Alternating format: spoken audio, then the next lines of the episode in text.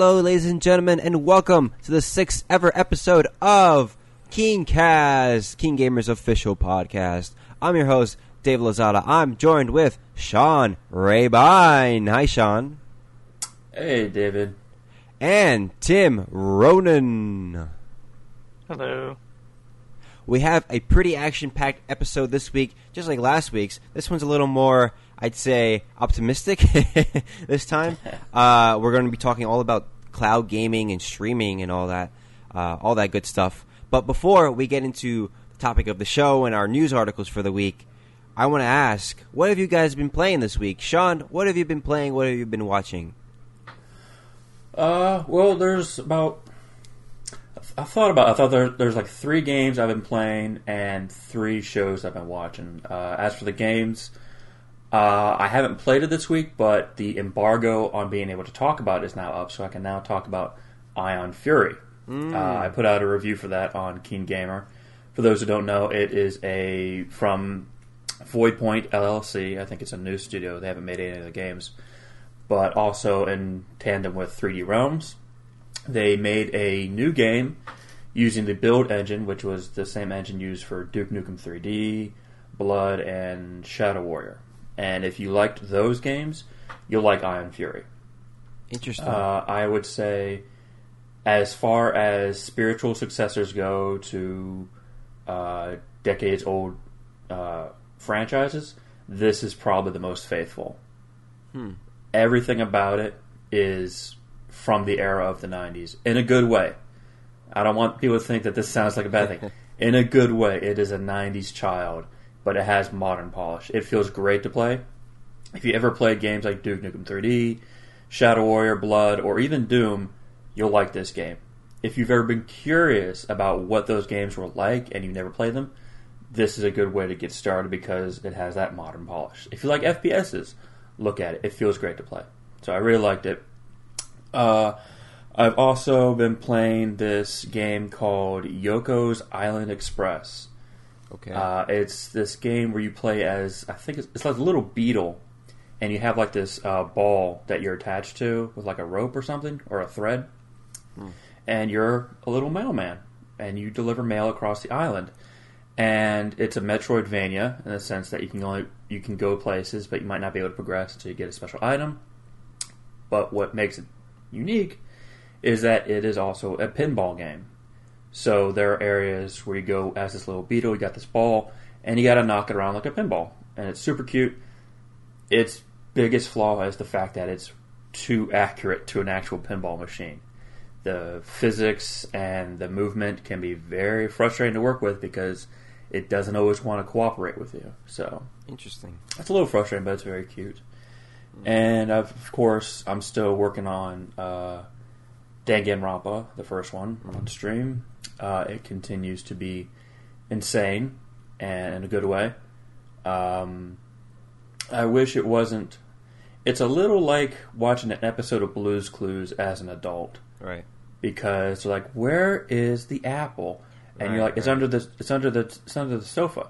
And like, where could it be? It's like, it's under the sofa. You saw the dog put it there. It's where I want. Is it under the lamp? It's like, no. So it's like that where you you figured something out, but you have to wait for the rest of the cast to catch up with you. And you're just like, come on, let's get through this. And where can Uh, people find you streaming? Yeah, Flea Djinn, which is D J I N N, There you go. um, and Flea F L E A. there you go. I won't get into what it means. It doesn't mean anything, to be honest. Um, it's a fun game, though. I love yelling at Makoto because he is the most oblivious character in games ever. I'm confident that before the events of the game, he was raised inside of an empty room, just sitting on a folding chair for 15 years, and he walked out and went to this high school because he is just. That- It doesn't click with him very quickly. What's his um, Uh, skill? Like his his gift? He is the ultimate average. Ah, okay, That's his- that makes sense. It says he's the ultimate lucky person because the only reason he went to school is he won a lottery to do so. Right. Um, right. But it's explained that he has no discernible traits. He is the top of the bell curve in every conceivable area, Mm-hmm. and it's like he's just nothing. Yeah. So they went a little bit overboard with the blank slate character for you to impose your own personality on. Because he still talks, so he has a personality. Right. Uh, as for TV, I started watching the first episode of season two of Mindhunter on Netflix. Uh, if you haven't watched Mindhunter, you sh- you, should.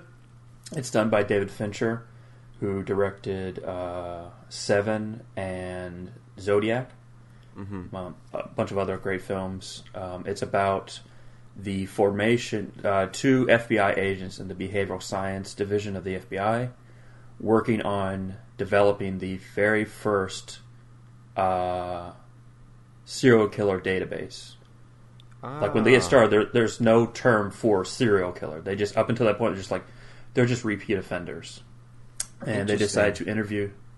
They decide to interview some serial killers, and those are the best parts. Uh, the guy who plays Ed Kemper is astounding. The fact that he did not sweep the Emmys is a war crime. It is. He's great. Um, very chilling show. Very great show. Um, Is- I highly recommend it. It's really good. Is it kind of like Uh, Silence I don't of know the how Lambs good- type of thing? It has a very Silence of the Lambs vibe. Yeah, they're not. Yeah, in some cases they do use a serial killer to sort of solve a crime. They're sort of um, talking to serial killers and saying, "What's your method? Why'd you do it?" And they use that as a framework to figure out if they can uh, get a confession out of somebody Mm-hmm. or determine if someone might be a serial killer in the future. Interesting. So it's it's really cool. I highly recommend. it. If you like crime drama in any sort of way, check that one out. If you like David Fincher, Seven, um, Zodiac, check it out. Uh, also on Netflix, I watched the last season of Orange Is the New Black, and that was a big disappointment. Um, just the finale wasn't as bad as Game of Thrones, but it was still pretty bad. Uh, the main character, the supposed main character, Piper, is consi- continues to be the worst character on the show, Wow. which is frustrating. Um, the real main character is Taystee, uh, Tasha Jefferson. She's the real main character. She goes to the main arcs. She gets all the things done. She has character growth. She's great. The actress is great. Piper, don't care. Who cares? Uh, and finally, I watched the last episode, and this is a series finale, not just a season finale of Legion, and that Right. where Orange is the New Black was a disappointing finale. Legion was a perfect finale. There were things I wish it had done, but those things would have just been in service of me. Just things that I thought would be neat to see, but wouldn't have actually enhanced the story. It is Right. a perfect piece of television, start to finish. Everything works together. The music, the visuals, the acting, the writing, they all work together as this beautiful product. And it's a beautiful show. Not just visually, just in general, it's beautiful just to see this work of art. Um, and I don't want to overhype Legion. And someone's like, well, I don't want to get into it now. It's going to be disappointing. They're not going to be able to live up to that hype Right. and it might not. But Legion is not for everyone, but I do think everyone should try it because it's hard to say who would like it because it's not like, oh well, if you liked X, you're gonna like Y, because there's nothing really like Legion out there that I'm aware of. So I can't say if you like this, you'll like Legion. However, I can say if you don't like uh, superhero movies right now, and in the sense that you're kind of tired of them, you're like, okay, I've seen this type of story before. I've seen it over and over again. I've done a decade of this. I would recommend looking at Legion because that might be the breath of fresh air that you need to rejuvenate yourself and maybe go back to the movies at one day. But this is worth saying. It's it's a superhero show, yeah, but it's mostly a show about mental illness in the uh, context of superheroes. Hmm. And yeah, Interesting. Very so that was interesting. my week. Very interesting. I I have been hearing a lot of things about the boys, which I think you finished last week, right? hmm I've been hearing a lot of good things about that, so I might I might actually check out that Legion. I've always been interested in. I think I mentioned uh, maybe two episodes or three episodes ago, like how I see that everywhere, and like all their promo materials are really cool, and et cetera, et cetera. So I don't know. I, I, maybe I'll check it out. Uh, Tim, what did you play and or watch this uh, past week? Let's see. Um, still been chugging along in Destiny 2. Um, I guess I don't really have much to say about that, but uh, yesterday I decided to play uh, Borderlands, Borderlands 2.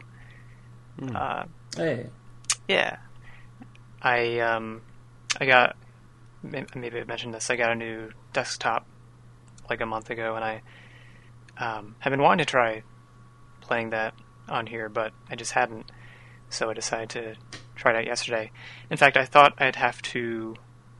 I didn't realize that my saves would be imported over from my uh, laptop, so I was committed to just like starting over again.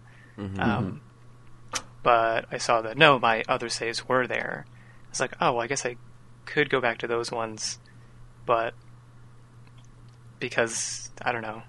Right. But um, I was like, you know what? I'll just I'll just start over again because I'm crazy, and even though I've played this like 20 times, I'm like, you know what? That sounds like fun for some reason. Um, so just been going through that. I've actually well, it's it's kind of fun because even though I've played like I think uh, like 530 hours of this game already, there's still a lot that I haven't done or seen, um, particularly with like some of the DLCs. Um, And actually, recently there was a sale on the Handsome Jack collection, Uh, and that yeah, it was a deep sale. It was like ninety five percent off or something. It was crazy. So like for five bucks, I got like the remaining DLC and random other stuff I didn't have. So now I just have everything. So I can Wow. go, go and do that now. Um, oh, and plus the the free DLC that um, just launched the uh, Commander Lilith. Lilith thing. Yeah. Yeah. Oh yeah, that one. Yeah. So um, I thought it'd be fun to try a new character that I haven't really played much around with for this new playthrough. So I'm playing as this kind of weird one. It's um his name's Krieg. He's a psycho. I love Krieg. He's he's hilarious. So his uh, there's like these three different branches you can go down, and one of them is fire based. And the idea of this one is that you, if you set an enemy on fire, there's a chance it'll set yourself on fire. And when you're on fire, you do more fire damage. hmm And that's that's like the early stages of it. And then, uh, actually, this is a diff- from a different tree, but there's another skill you can get where you can, um, like, if you go down in Borderlands, you have to like wait for someone to revive you.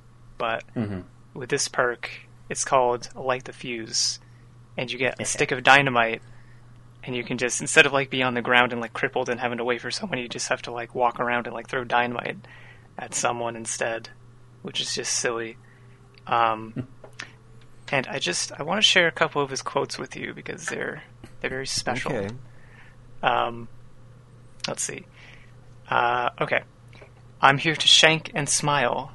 It's time to bleed. Who's ready to flay some scalps? Blood, blood, blood, blood, blood. Mahaha, my mind is on fire. Uh, and if you'll just stick with me for a second here, it's a bit of a longer one. I know what I've become. I am the inside of this world. I taste the gore and I smell the crying. And I want more. I want to bathe in your flesh. I want to savor your fear. I want to live inside a castle built of your agony, and I want to crumble it with an axe to your carotid artery. artery. Oh my god. At one point does he say that? Is that like That's random? like, um, I guess that's when some ability is active. I haven't Oh come my across God. that yet, but It's like heat of the moment type things. Yeah. Uh, so he uh, says for that whole that- like monologue in the in the Yes. middle. Of, oh Jesus. Yeah. there's like five more of those for the same ability.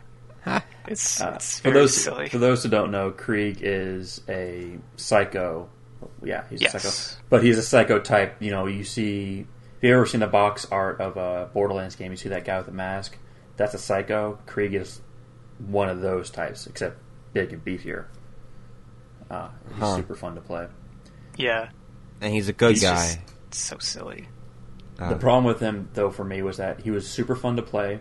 He was incredibly useful, but once you get him to like uh, OP one, uh, that's like beyond True Vault Hunter mode or Ultimate Vault Hunter mode, he kind of starts to drop off in damage because his his whole thing is his big axe that he throws at people, and that starts the damage scale doesn't really follow into that mode, unfortunately. So, plus the way I played him was to keep him in that uh, his ultimate mode as long as possible, which means not using any guns, which sort of defeats the purpose of playing the game. Uh, but he's hmm he's a lot of fun just to tear through enemies, just like their tissue. hmm. Okay, Yeah, I've been enjoying him, but very cool. And anything else that you've been uh, enjoying? Maybe something a little less gruesome. uh, no, Okay. pretty gruesome for me. okay. Just a gruesome week for Tim. That's that's the way Yeah. it is. There you go. Sometimes that's the way it goes, you know. Uh, as for what I've been, I haven't been playing anything as usual, but I've been watching something, and uh, uh, I watched two things. I saw two things. I saw earlier this week. I saw um, the Rocko's Modern Life movie. Uh, oh, I wanted to see that. on Netflix. It's actually really good. Like it's really good, guys. Like like seriously. Oh, good. Yeah, it, it it the way that the thing that impressed me the most about it, and no spoilers here or anything, is just how well they managed to to just preserve that art, that really crazy zany art style. It just feels like mm-hmm. it's it's been ripped right from the '90s, and you know, like they, how there's so many like different aspects on screen, so many details and stuff like that, and like there, it always seems like there's like a like a hodgepodge of colors and et cetera, et cetera. That it, it's it's it's translated like extremely well to, to 2019, and I'm really quite impressed. And they, they have like they they have um, rip off stuff of uh, Starbucks, uh, Apple products, and stuff like that, and it's just really funny. Like I, I just I, I don't know, I really enjoyed it. It, it was it was a nice. Uh, uh, special, like a like a twenty year kind of special t- thing. And then I uh, I saw also from early two thousands um, the Invader Zim special, uh, Oh yeah, Enter the Florpus, and that was also really good. But that this one's different in the sense that the animation here is just like exponentially better. It's just so intricate. It, it it reminded me of like an anime, like um, I don't know, like like Attack Titan or something like that. Like the the animation quality is just so good. But some people may not like that, and understandably so, because um, the the original original uh, Invader Zim series was very purposely like like shoddy animation style. Like it was like very like there like there was shit in the corner and like they, I don't know like it's very gray and very like uh, the characters are very ugly looking and stuff like that. Yeah, I Yeah. forgot Yeah, how well, gross think- it was. Yeah, I think that was like part of its charm for me as a kid because Right. If nothing else, Invader Zim had a very uh, alive world. Uh, there was nothing was ever very relatable because like oh it's a classroom, but why are there giant tubes everywhere? oh we'll go to this fast food place. Okay, but why is there a giant hippo man there? And yeah, There's flies around his face and he's screaming. There's this insane homeless man. And so yeah. it, it was always just a show that was just constantly moving. And as a kid, I was like, yeah, okay, we're right. Yeah. Give me a second to breathe, man. Just keep it coming. Keep it coming. And, and the thing is, is um, uh, Jhonen Vasquez, I think that's how you pronounce his name, who's the creator Mhm. of the show. He came, he obviously came back to do the special, and you could see his his art style like all over the place. Like his his his ideas are just like he just spewed everything out into this movie. Like just so That's a good. yeah Uh, yeah, that's that's a good way to describe how Vasquez does. Vasquez, He yeah. spews. he just spews everything. Like he just like he comes up with Yeah. stuff and then he just you know he vomits it on the in the in the show and, and it, like and it works. You know, like there's so many yeah, totally. random shit for the better for the lack of a better term like all over the this movie, and it, it's so entertaining because it like GIR like he said he has like some moments where I just I had to stop and I was laughing because it was just so ridiculous. like he tries to do, Yeah. like no spoilers or anything, but like in typical GIR fashion, like you know like Zim tells him to do stuff, and then GIR just like he's like okay yes master, like he he goes all red and he goes yes master, and then he walk starts walking away and he falls on his fa- on his face. it's just so funny. and that's and then great. and then like the screen just pauses there, you know, and for like for like a good like three or four seconds, and it's just hilarious. It's just it's so pathetic. Um, and yeah, just that that really was a good uh, highlight of my week. I, I, it came out yesterday, I think, uh, and I definitely cool. recommend if you even vaguely know what Invader Zim is, and if you had fun watching it back in the day, like I did, then definitely it's worth a watch. It's it's less than an hour and thirty minutes long, so yeah. Okay, guys, so let's move into our news stories for the week. Our first news story this week is all about Steam Workshop, specifically when it comes to Counter Strike Global Offensive. Apparently now, there it has to go every uh, user generated content has to go through an approval process. So that means maps, weapons, other items uh, have to go through a moderation process, approval process. It'll take about a day. Valve said. I think that this isn't. I mean, this is something that I, I think a lot of people on Steam have wanted for a long time. What do you guys think, uh, Sean? Uh, what do you think about it? Uh, I think uh, on paper it sounds really good. Um, one of the problems that Steam has in general is a lack of a uh, quality filter. Steam has Right. always had this policy of just like, if you want to be on Steam, put it on here. Whether it's game, a comment, a review, whatever you want, put it on here. We don't care what it is, just do it. And the problem is that Steam has a massive user base, uh, so you get a massive amount of bullshit that is worthless. Uh, so there's there's no filter for that kind of stuff. Right. Like Right. uh, I was talking about earlier, um, that one of the problems with Steam reviews is that the best way to get discovered is by having your um, review seen in the most recent, and that's hard to do when people are just spamming the game with reviews of like I like game, and that's it. That's the review, and they have like 500 upvotes for being helpful and like 2,000 for being funny. And it's like, what is this? What what? Yeah. just low effort crap. Um, so, any system that Steam puts in place that can help moderate the amount of terrible content that goes through it is good. My only worry about it uh, is if this were this policy were to expand to other games, which I'm sure it will. I haven't seen this bot problem on other games. I've never played CS:GO, so I, I don't know what it's like over there.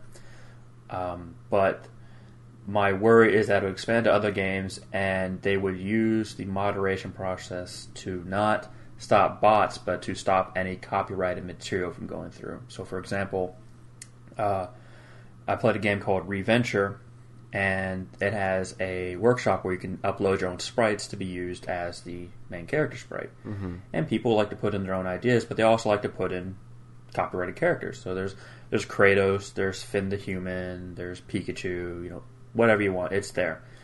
And my worry is that for things like that, Steam would come and be like, "No, we don't own Pikachu. You don't own Pikachu. You can't put it on there." Right. Um, one of my favorite mods for Dead Cells just changes the uh, soundtrack to Jock Jams, and it's like that might not be available because that's just the soundtrack for Jock Jams, hmm and so you know that might get taken out. I don't know. That's my fear. I don't know if that's going to happen. I've There's been- no evidence that it has happened. Right. I've been. That's a good point. I've been working on a number of articles recently, and um, this has to do with mods. So it's, I guess it's a little different, but uh, uh, th- some of them are available on Steam, and uh, there's one in particular that I'm working on now. Should be out next week for Game Revolution. It's about some of the best Resident Evil 2 remake mods, and there was one available on Steam uh, that turned Mr. X's all of his sounds uh, were like squeaky noises.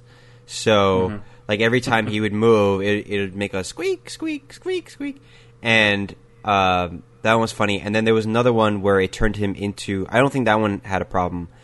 Uh, so I don't see that that problem that this new Steam Workshop moderation No, uh, program affecting okay. that. But when you start seeing things like Thomas the Tank Engine replacing Mr. X entirely, okay, you know that could be a problem because Thomas the Tank Engine is licensed by or Yeah. you know created by whomever. So yeah, I, I, I definitely this could be like um, I know Bethesda's been trying to do this for years, right? Like trying to clamp down on Mm-hmm. on their on their mod on their mods on their modders. Uh, Tim, since you have been you've had experience some doing some mods with Minecraft, right? So, what is your opinion on all of this? Um, I mean, I guess I want to say it feels like a good thing, at least in terms of Mhm. like clearing out spam bots and stuff. Um, and Right. from the sounds of it, the appro- the approval process isn't long. It's like a day or two. Um, I was just, I mean, I, I don't, at least in terms of like Steam Workshop stuff, I've never um, I mean, I've never actually even downloaded stuff from there, much less contributed to that. So Yeah, I was just kind of looking at the comments on this article, seeing what people are thinking. Uh, one thing someone mentioned was like they don't want to have to wait a day or two, which I guess I personally don't agree with. yeah, That, that seems fine to me, but it's kind of petulant. yeah, Yeah, like like I get the not wanting to wait a day because like I upload stuff, uh, writing things all the time, and it's like I don't. I want it to be seen now. I want to see the reaction yeah, now. Yeah. But a day is like, yeah, I can I could live with a day. Mhm. yeah, for the sake of quality and assurance and Mhm. having things not be screwy, then yeah, I, I disagree.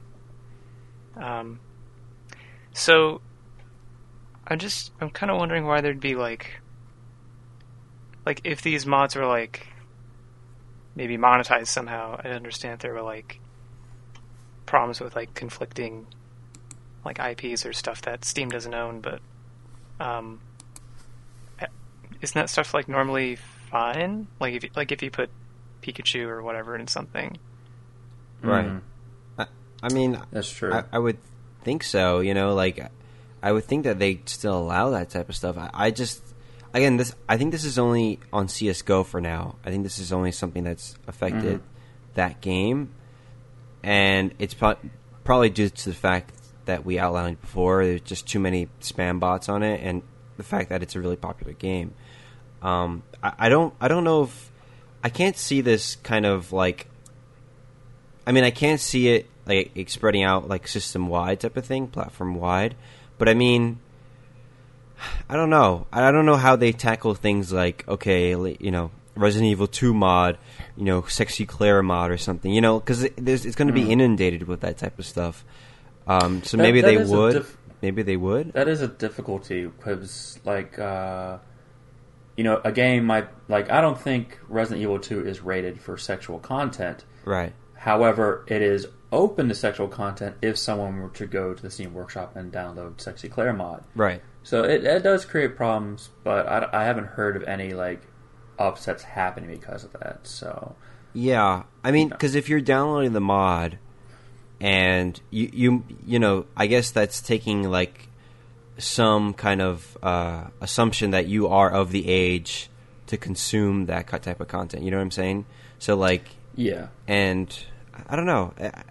I- Te- I mean, technically they're allowed, right? So I don't. Should the ESRB even consider those types of things? How would they consider those that type of things? You know, if they're not made yet. I think so. I think what the ESRB does currently, and I've seen this primarily on like uh, and in the past MMOs, but now more than ever since we have the live service model for many games, Right. is they say, here's what is in the content that we can rate. Also, by the way, any online content Right. we take no responsibility Right. for because right, yeah, right, you're at the whims of the internet and you're on your own. Get on. right, right, right. Yeah. Uh, yeah. I think that's how they wash their hands clean of Mhm. that. So if they can maintain that and never go towards modding with it, then we're we're in the clear. Right. Hmm.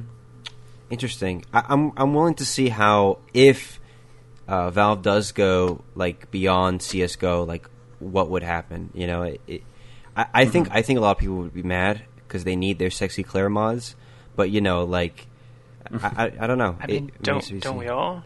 Yeah, Uh, yeah, I mean, and sexy Leon yeah. too, and and sexy Mister. I don't know why you guys play Resident Evil, but that's Yeah. why I, I jumped in. predominantly. Yeah, duh. I need that 2B, those 2B mods. Ah. Yeah, 2B is great. I love her. 2B everywhere. Every game has a 2B mod now. It's just crazy. She she's in more games than her own. She's in one game that has her officially, and then Yeah, you know she's in like uh, Soul Calibur, I think. she's only in one other ones, game in the NieR fa- franchise. That's it. yeah, exactly. And she's like in more. I mean, the NieR franchise I think is only two games now. Well, the Drakengard se- franchise is like this bigger one. Oh, I won't get into that. Mm-hmm. That's just I'm going to be talking about it for an hour. Uh, let's move on to the next NieR games. Huh? Sorry. Yeah, NieR games. Yeah, there's only like two NieR games. Yeah. Once you get into the other media that Yoko Taro has decided to jump into, like books and CDs Mm-hmm. and stage plays, and it's like Yoko, come on, man. Right. What, what do you? How do how do I do this? It doesn't make any sense. It, it's no, the NieR games are part of the Drakengard series, and the Drakengard Yeah, yeah, series is like it's since- it's been around since like the '90s. It's just crazy. Like there's just all this Mm-hmm. junk. I don't, for lack of a better term, um, it's just a lot of stuff. Anyway, Mm-hmm. let's move on to the next news story we have this week. This one's all about Loot Crate. Do you guys remember Loot Crate? That I sure do. yeah. Well, unfortunately, that company has filed for bankruptcy recently. Yeah. Yeah, I Uh, heard they about that. have, I cannot believe it. uh, I believe, last month they laid off um, most of their factory workers, and now this month they're going to lay off all the rest of their workers, um, presumably the ones that are working in their office. I think they only had they had yeah 150 warehouse workers uh, last month. Uh, they let them all go, and it had uh, the company was left with 60 full time workers this past past month. And now they're just kind of uh, being let go without any severance, without any benefits, just like how Toys R Us kind of let their employees go without any, um, you know, any any severance. Uh, it's just very unfortunate, and the the company had to take out many millions of dollars of loans. Uh, it had it defaulted on a twenty million, twenty one million dollar loan in twenty seventeen. Uh, it had a, I think the the most recent one they're they're defaulting on a ten million dollar uh, bankruptcy loan, and it's just it's just unfortunate. Uh, what do you guys think of this, uh, Tim? What do you think of Loot Crate filing filing for bankruptcy? I mean, it's too bad. You know, Yeah, uh, it's been around for a decent little while. Mm-hmm. I've personally never uh, gotten any subscriptions or anything from it, but um, I guess I was just wondering if if I ever would have. yeah, But I don't know. It's it, it's kind of weird in a way because the idea of it's like, oh, you get like a cool little creative, like nerdy gamer stuff or like anime stuff or whatever every month. That's cool. But over time, well, for one thing, some people I think um, they're mentioning like, you know, some of these are like repeats. I've gotten some of this stuff before, like just recycling of old stuff for one thing. But yeah, um, you know, you might kind of get just random stuff that you don't necessarily want. Uh, so maybe the the value of what you're getting every month isn't isn't there yeah, if you were just to go out and specifically buy something that, that you know you want. Um, and I don't know, over time you just have like this constant inflow of like potential junk that you don't want every month. So I don't know. I Yeah. can I can see why maybe in practice it may not always work out, even though in theory it's like you get like treasures every month and cool stuff. right, But yeah. Sean, what do you make of it? Um, so Loot Crate, I actually did buy into uh, when it first got started, and when it first got started, um, the content was pretty good. The stuff they put into the crates was good quality. Um, you know, my friends were like, "Why would you spend twenty dollars a month on something that you don't know what you're going to get?" And it's like, that's kind of the point. And it's like, eh, you know, I don't know what I'm going to get, but you know, it could be fun. It Loot Crate is equivalent to uh, drunk shopping on Amazon late at night, and then you wake up and you don't remember what you bought, and then like a week later you get an Amazon box like, what did I order? Yeah. So It's something like that. uh, but eventually, Loot Crate got too big for its own good.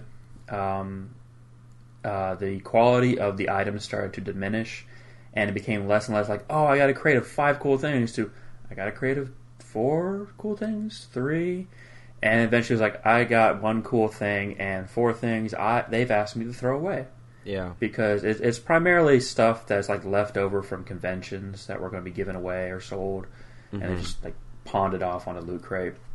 Uh, I think um, loot crates' downfall though was their own success. They started to get kind of um, arrogant of how popular they were. Right. because you know originally you just had the loot crate and it would have stuff it was based on like a theme like space. So you'd have something from like alien or you'd have something from uh, star trek and um, I, can't, I can't think of a space video game at the moment but space video game thing. And it was, it was a nice combination of quality things. But loot crate started creating different crates and I just went to the website to see how many different crates they have, and this might not be accurate. It's their own website telling me this. It might be more, it might be less, but they have over thirty different kinds of crates, uh, ranging from the basic loot crate. Then you got loot crate DX, which is where you get the good stuff. Then you have uh, clothing crate remix, which just they, they put in the old stuff. This is their way of getting rid of their their shipment, their uh, warehouse. Loot gaming, loot anime, loot fright, WWE Slam crate, Hello Kitty and Friends, Marvel gear, Fallout crate, Dead Club, Dead Club, Adult Swim, and it goes on and on. And socks. I don't know who's buying socks from this, but it goes on and on like this. There's so many different crates. So whatever quality stuff they had now had to be spread out across all these different kinds of crates. Mm-hmm. And so you had less and less quality in each crate, and it became like whatever I'm getting, it's getting crap. Because I don't think any people, anyone was getting multiple crates, maybe like two, but beyond that, I can't imagine people buying more than one crate Yeah. and yeah, eventually it became for me. It was like, yeah, there, there's no point to me spending twenty dollars a month on mystery when I know I'm going to get one thing that might not be worth twenty dollars and four pieces of junk. So, uh, Right. Loot Crate kind of spread itself way too thin. I did see in the article that said um, there was a Fallout Four uh, crate series. It was going to be a six part series of like six different crates across months. Uh, and the total thing was like over $200 to get this thing. And thus far, I think people have gotten two, maybe more, but they haven't gotten all of them. And Wow. that that's just more evidence to be like, people don't buy things that don't exist yet. That includes Yeah. season passes. That includes crates that are going to be mailed to you across the month. If it doesn't physically exist, it's not worth buying. Don't do that because mm-hmm. shit like this can happen where Loot Crate goes bankrupt and they might not be able to fulfill those crate orders anymore. Yeah. And they might give you a refund, sure, but what money do they have to do that with? Yeah, I feel like when it comes to geek culture, merchandise, like that, this this type of area, this type of industry, it's not really kind of, I mean, for lack of a better term, like built to last. In the sense that I, I don't see a lot of these companies sticking out, sticking around for a long time. Um, like I, most of them, the vast majority, I, I know that they've come and, and gone, really. Uh, And this this loot phenomena, I think Loot Crate was really the one that kind of spearheaded it. I remember after Loot Crate, like once Loot Crate got on the scene, like everyone started copying them. There were so many of these other knockoff kind of uh, you know Loot Crate wannabes that uh, offered their own type of thing. So, like, I remember there was one that I had, and it was called uh, I forgot what it was, but it was about like basically anime. So it would give me anime anime merchandise every month, and this was before the loot anime thing. Uh, and I got three boxes, and then they filed for bankruptcy. They were gone, you know. And it's just because when you buy all of this merchandise in bulk, or when when it's delivered to you in bulk, like it's just not profitable. It, it just just isn't. You know, it, it's just you know you you may be making recouping some costs through the subscriptions, but uh, generally you're, you're just you're kind of buying in bulk and you you keep buying in bulk, bulk buying, buying, buying, and then when you know you you're trying to recoup the cost through the servicing fees and, and through the subscription, but it just it doesn't equate. And that's that's been something that, that has happened through all the other knockoffs, and now it's something that's kind of caught up to Loot Crate. And uh, you know, I it's unfortunate to me. I never had Loot Crate, but uh, it was unfortunate to me because I remember like five, six years ago, there used to on every YouTuber that I used to watch would always be like, "Hey, you know, just got my my loot crate from uh, you know from loot crate. Let's unpack it. Let's see what's inside." You know, like everyone was promoting it, so it always used yeah. be like a thing where I was like, "Okay," like like Boogie two nine nine two nine eight eight. Like I used to watch him a lot uh, many years ago, and and he would he would be like he'd do this thing every month where he he'd open up like his loot crate box, and it was just fun, you know, just to see. Oh, you know, I, I am gonna keep this one for myself. I really like it. I'm gonna give this one to my wife. You know, I don't know. Just, he actually made a video about uh, loot crate. Oh, did he? Yeah. Really? Oh, I, I still watch him. Oh, oh, you still watch him? Yeah. I I I I kind of want to I want to see that now because I don't watch him very much anymore. Just because I'm you know I'm busy. Um, I, I mostly would just watch Angry Angry Joe now. But uh, yeah, like I, I I I was wondering if he would have any reaction to that. So okay, I'm gonna watch it after this and, and see what he has to say. Is he sad about it, Tim? Yeah, but yeah. I guess um he heard that this might happen, so he hadn't really been well, he hadn't been doing like sponsor, sponsorships with them or promoting them or anything. Ah, uh, um, yeah. But just kind of knew that this might happen. Ah, uh, mm, yeah. Well, you know, I, I hope the best for their employees, um, their former employees. I hope that they are able to find work. You know, not easy working for a geek culture or a geek merchandise company. Uh, you know, I'd be very wary of that. You know, like even Twitch now, I feel like they're they they have some troubles ahead of them. You know, with with Ninja leaving and stuff like that. It's just it it should be yeah. tough. It would be tough, I, I, would imagine, for them. Like I like, I don't think Ninja leaving would bankrupt them or anything no, like that. No, no, but no. Ninja leaving is definitely going to be a wound they're going to feel for a while mm-hmm. because that's a big amount of revenue loss. Yep, that one. That's right. Does like anyone like know like how that works? Because like I know you can buy like a subscription of multiple months to a streamer. By the way, don't do that. That's that doesn't. You're buying things that don't exist yet. Right. Okay. But, but they will exist. No, they might move to Mixer. But this unprecedented. I got bought out by Bix, Mixer. Um, like like if I, someone like bought like 20 months of subscription to Ninja, and they still have 10 months left to go. Like what does their subscription do now? He's not there anymore. So, mm-hmm. yeah, you know, that's weird. Uh, but yeah, Loot Crate, kind of sad to see him go, but I'm also not surprised. Yeah, um, they corner the market on this whole surprise gift box thing, mm-hmm. and like you say, yeah, there there were a ton of pretenders that were just swimming in its wake, and they fell off one by one, but eventually so did Loot Crate. Um, there was one that I thought was pretty neat. I didn't get it, but my sister did. It was sort of a book loot crate where oh. they would send you one book, right?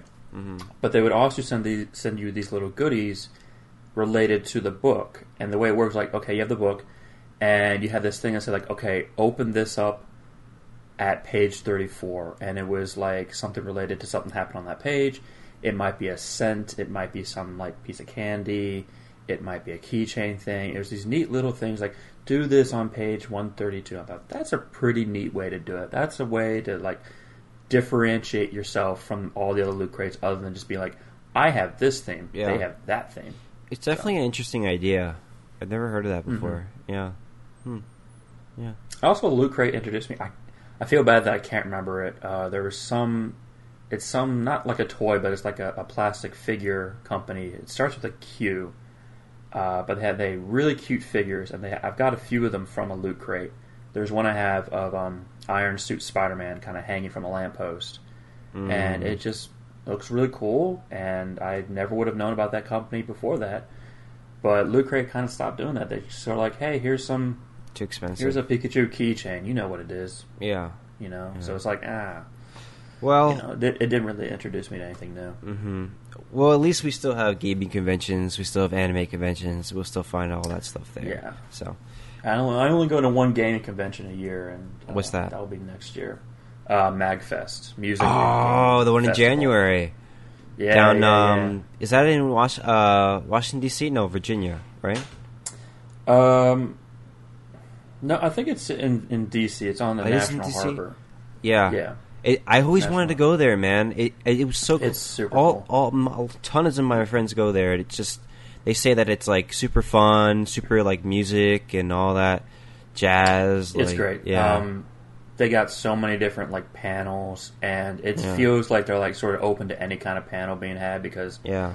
I went one year and I just went to so many different panels. There's like, you know, some are you know um, voice acting and gaming. So they talk about they had like some voice actor directors Yeah. talking about it. Yeah, yeah. And they had a point where like they invited people up. It's like, okay, we're gonna have you read a script from like Skyrim, and you sort of do some voice acting, and we'll coach you. Cool. I thought that was cute. Um, the best one was going to. It was like a 3 a.m. panel. It's Yeah. like a 24 seven convention, Yeah.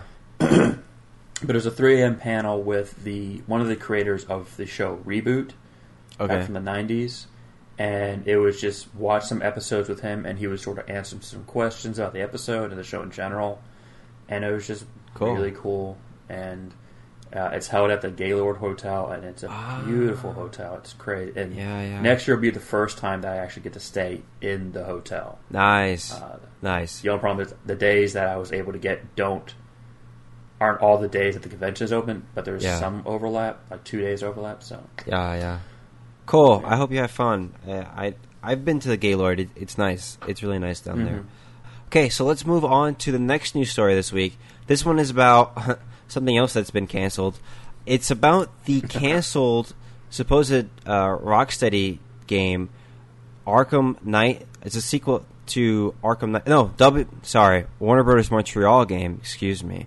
This one's supposed to be a sequel to Arkham Knight. It's supposed to feature Damian Wayne uh, taking up the mantle of Batman, the Cape Crusader, and it's supposed to uh, supposedly a lot of all this leaked concept art indicates that uh, Damian Wayne would have access to the Batmobile, to uh, uh, a rundown version of Gotham uh, after the the events of Arkham Knight, and then there'd be like all of these cool characters like uh, Gorilla Grodd, Grodd. How do you how do you pronounce Grodd. it? Grodd. Gorilla Grodd, uh, Flamingo, uh, Penguin would return, Two Face would return, Dick Grayson would return. There'd be uh, a female version of Black Mask, which I thought was really interesting. I thought Poison Ivy's new look re- was really cool. Uh, there was going to be some kind of implementation, supposedly, of the Nemesis system that was from the Middle Earth games, Shadow of Mordor and Shadow of War, which I thought was f- super fascinating. I, I, you know, to see that kind of translated to a, a, a Batman game, um, and they the the this leak uh, supposedly says that WB Montreal was also going to work on a was also working on a Suicide Squad game, which is something that we already knew, but that was also canceled too. And uh, we I think Kotaku reported that a couple months ago, and they were also thinking about working on a um, Superman game, but that never got greenlit. I, guess that that you know got canceled before before it even was born. Um, and now that they're now supposedly they're working on a quote unquote superhero creation game, which is concerning because I I don't like I don't like that. I don't know. I, I personally I don't like it. Sean, what do you think of this? Is uh, what do you think of the cancellation? Would you rather just have a Arkham Knight sequel? this um, this one hurt Yeah. because Yeah. I was talking to my friend the other day about the Arkham series. We both love the Arkham series. Uh, we both love Batman. Uh, the Arkham games were such a Arkham Asylum was such a huge surprise hit because like oh cool Batman game, and it turns out that everyone loved it. It's like oh great, Yeah. but I was talking about the other day. It's like why haven't we gotten another Arkham game? We got Arkham Knight, and then I think we got or Arkham Origins came after that or before. It was but it was before. like Yeah. why isn't there more? I want more. What is Rocksteady doing? They haven't said anything. Yeah. And we were talking about what we would have wanted in an Arkham game, and I mentioned the Nemesis system. Yeah. In fact, last week I mentioned the Nemesis system, saying, "Why haven't more games copied this? It's a great That's right. system." You did yeah, say that. I remember that. Yeah. and it's a system that would work perfectly in a Batman game because it's like, okay, I beat up this thug, and now I see him again. He's got like, you know, bruises and stuff like that. He wants to come back, and he, I keep encountering him progressively, and he becomes progressively more like a supervillain. He's starting to hmm. gain his persona and all that stuff. I was like, that would have been perfect, especially for Batman, who is often blamed for the creation of all his villains right. and it also makes sense because I actually read that uh, the Middle Earth game, uh, Shadow of Middle Earth or something like that, Yeah. uh, Shadow, of Mordor. Yeah. uh, was originally going to be a Batman game. Mm-hmm. Uh, they were developing it as a Batman game, and then WB said, uh, "Well, Rocksteady's already working on a AAA Batman game, so why don't you pick another IP that we own?" And so they chose Lord of the Rings. Yeah. Um, so Nemesis system was literally made for Batman, and we didn't get it. Uh, the concept art looks great. I think Yep. the best one is Two Face. This old man Two Face with this big jacket, this big coat on is great. Yeah. Gorilla Grodd, uh, I don't know what he's doing. I mean, there, there's always crossover between superheroes and their supervillains. You know, Yeah. Gorilla Grodd is a Flash villain, but he doesn't really fit with Batman. Uh, Black Mask, female Black Mask, that's cool. Super Poison cool. Ivy looks cool. Um, Poison Ivy especially drove home the idea that this is this would have taken place uh, years after Arkham Knight because in the rest of the Arkham games she doesn't look anything like that. Right. She goes for this femme fatale look, but on this one she's just sort of like, "I'm an angry scientist. Stay away from me." Mm-hmm. Uh, so losing this hurts because Yeah. um, Damian Wayne, we might have gotten Bat Cow because Damian Wayne has a pet cow. In the comic books, they call Oh. Bat Cow. He also has a pet giant bat that he rides around on. He has a lot of bat pets that he has, and it's great. That is. We could have so had those, but Suicide Squad game is unfortunate to lose, but I'm actually not too hurt by it. Superman game not getting greenlit, not surprised at all by that because Superman game is hard to do Yep. because Superman is super powerful. So, you know, what do you do with that? Because most games where you're like you can have absolute control of destruction, you're kind of an evil character. Superman is not evil, so you can't just have Superman going around blowing up buildings, and, unless you're Zack Snyder. Yeah. Um, so doing a Superman game, that's it's really hard to make that work. Um, and as for a superhero creation game, Man. in theory, I like the idea of it, but I'm not great at creating superheroes. Despite the fact that I really like superheroes, yeah.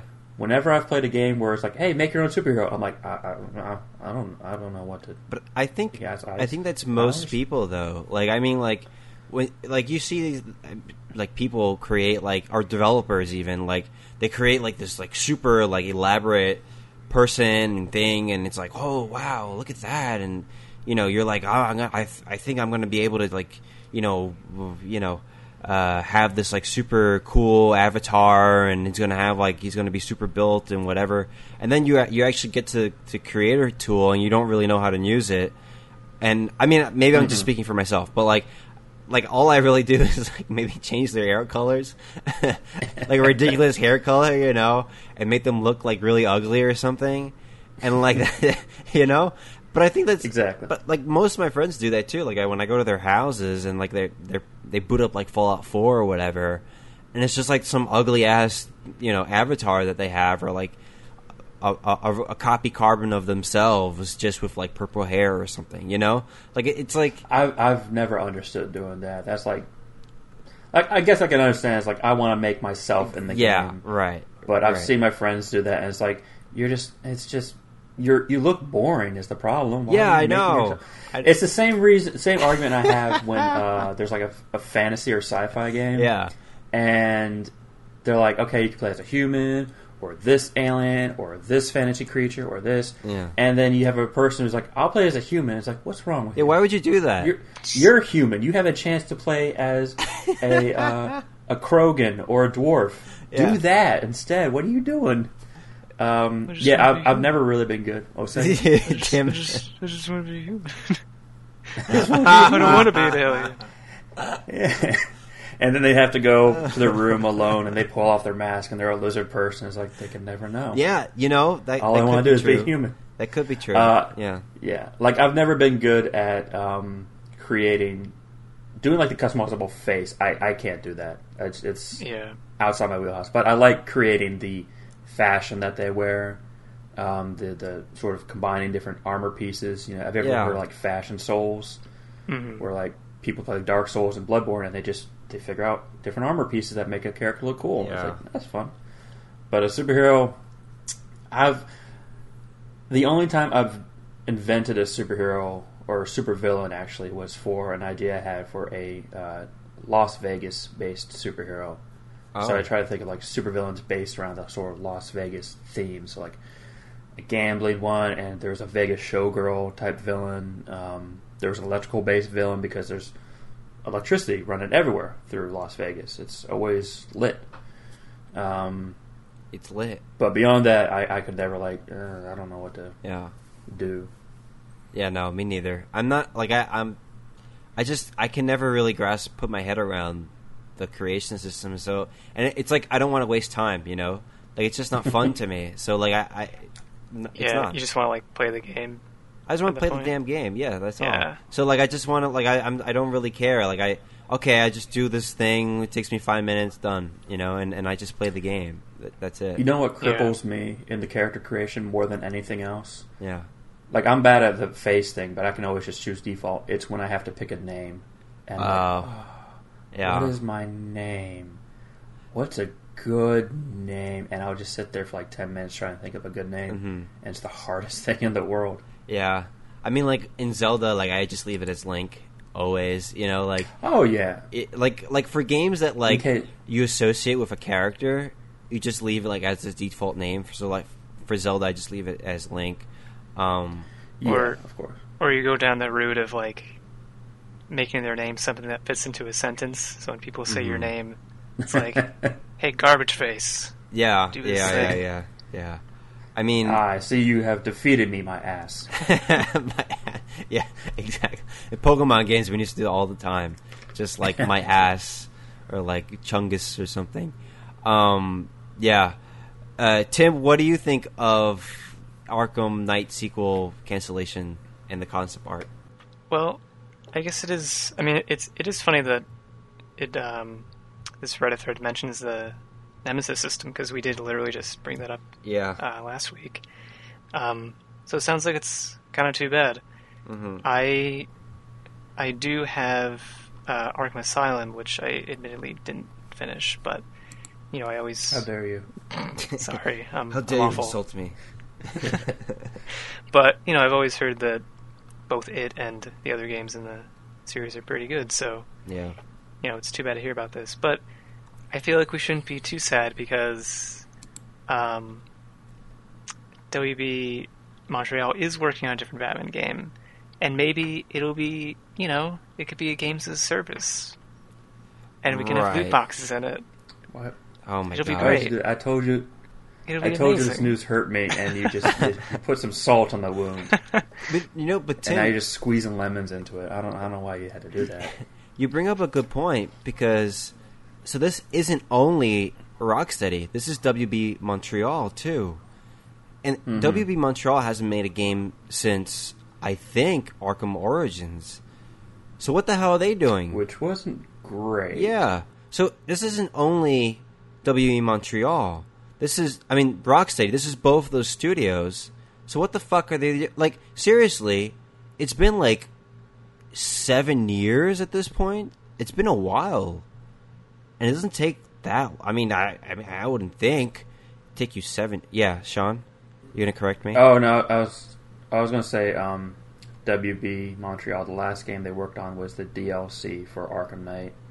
Uh, Okay. the Batgirl DLC. That was it. But what was like the last like So- game that they worked like the full game? The last full game they did was Lego Legends of Chima Online. What the fuck? Right? What? Frick is that? Lego Legends of Chima Online. There is like two words in that sentence I recognize. When did that come out?